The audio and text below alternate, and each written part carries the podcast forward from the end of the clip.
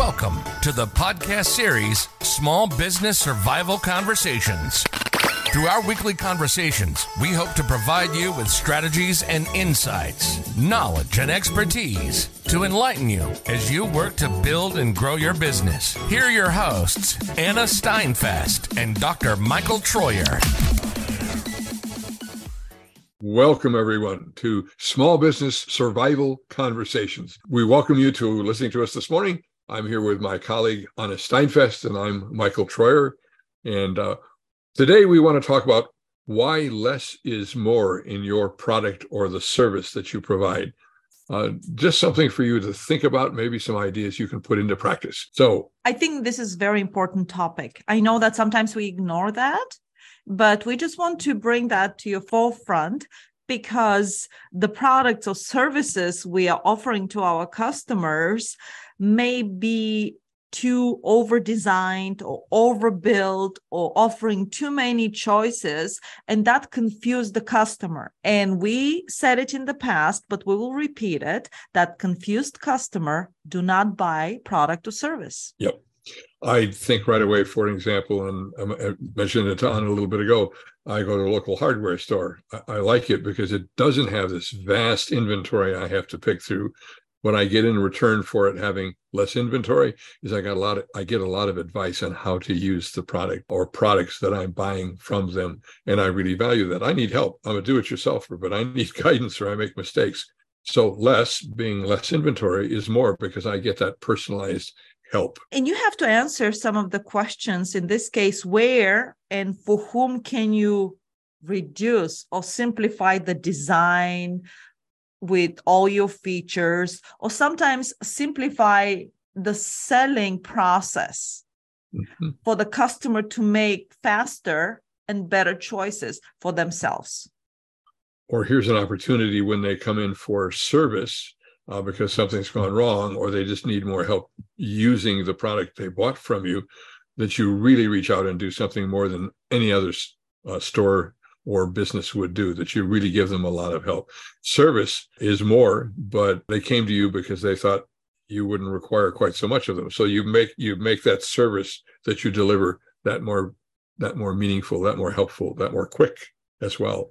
We all get impatient when we don't get help right away. So think about how you can look at what you're offering, product or service, and simplify it, make it less, and find out that you get much more happiness from your customer. And especially in the service uh, field, I know that we have a lot of listeners who are in the service field. For example, we really want to offer our customers everything under the sun. However, right now, I don't know whether you noticed, but the trend is to offer, let's say, three packages with your best service available. Leave the rest of your service as a la carte or optional because customers when they land on your page they will clearly see what package it's included in one or included in the other one or the premier one and can faster choose which service to buy.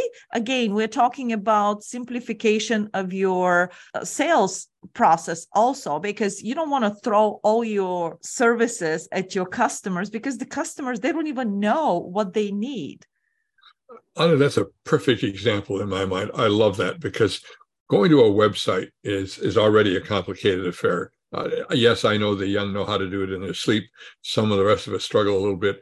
But when you throw a lot of words at me and I have to go through one or two pages to figure it all out, you're losing me as a customer. I'm impatient too. So the the shorter the sentences, the shorter the explanation. Uh, we're going to come to another way to, to help you uh, further into this uh, podcast, but I think that's really important. Keep it simple.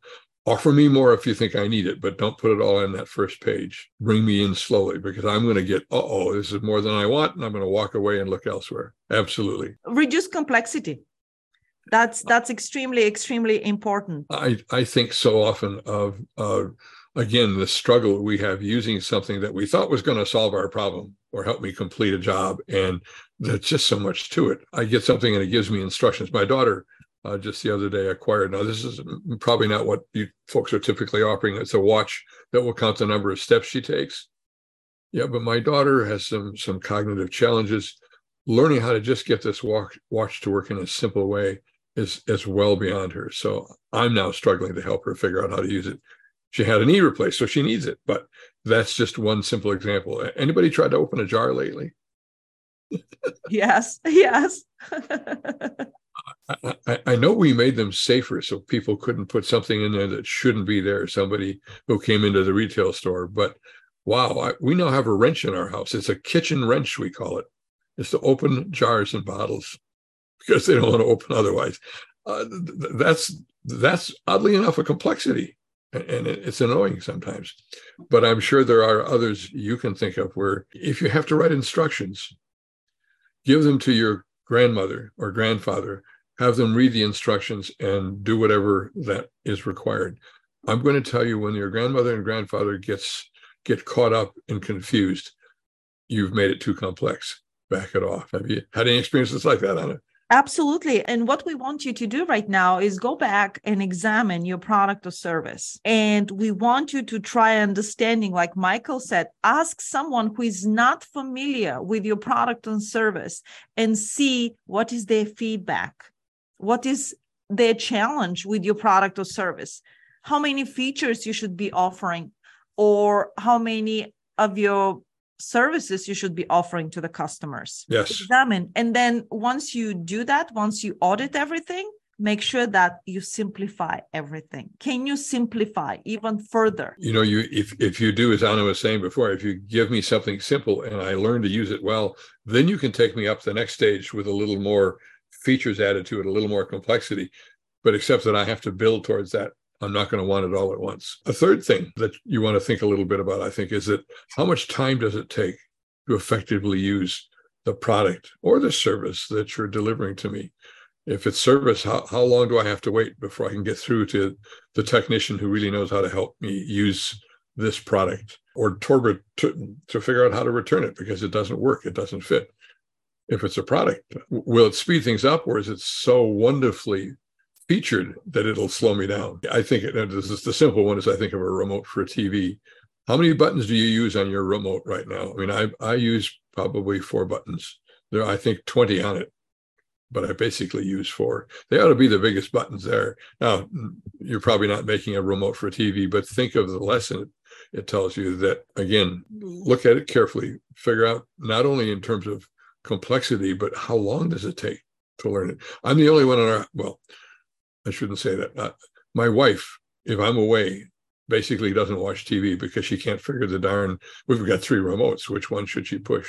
So she pushes all the buttons and nothing happens. That's that's not that's not necessarily in today's world. I'm also looking for software, and I know you you do this all the time. I I like a piece of software that starts out simple. So many of the ones I look at have so much built into them that I get lost mm-hmm. and the time it takes to learn how to use it. Yeah. So I don't use it at all, which is unfortunate. So, Michael, what are our tips for our listeners? I'd say simplify, make it easier for for that segment of the audience that doesn't want all that number of features uh, that you're throwing at it. Make it less complex if you can. You don't be careful of the words you use as well in terms of that complexity. And then finally, look at it as a way of reducing time to learn to use it rather than increasing the time. So if you have somebody write instructions for whatever it is you're selling, go back and have somebody try those instructions and see if they can follow it. I tell you, six out of 10 times when I get some instructions for something, I have to put a, something together for a kid for Christmas. I, I'm better off to just try to figure it out on my own and read those instructions. So think about that. That's that's what's going to get you that edge in the marketplace. Absolutely. It's all about being different and offering something better than your competitors. Thank you, everyone. You've been listening to the Small Business Survival Conversation podcast. Make sure to like, rate, and review the show. And don't forget to join us next week for another episode. In the meantime, hook up with us on our Facebook group at Small Business Survival Tools and Tips. Till next time, thank you for listening.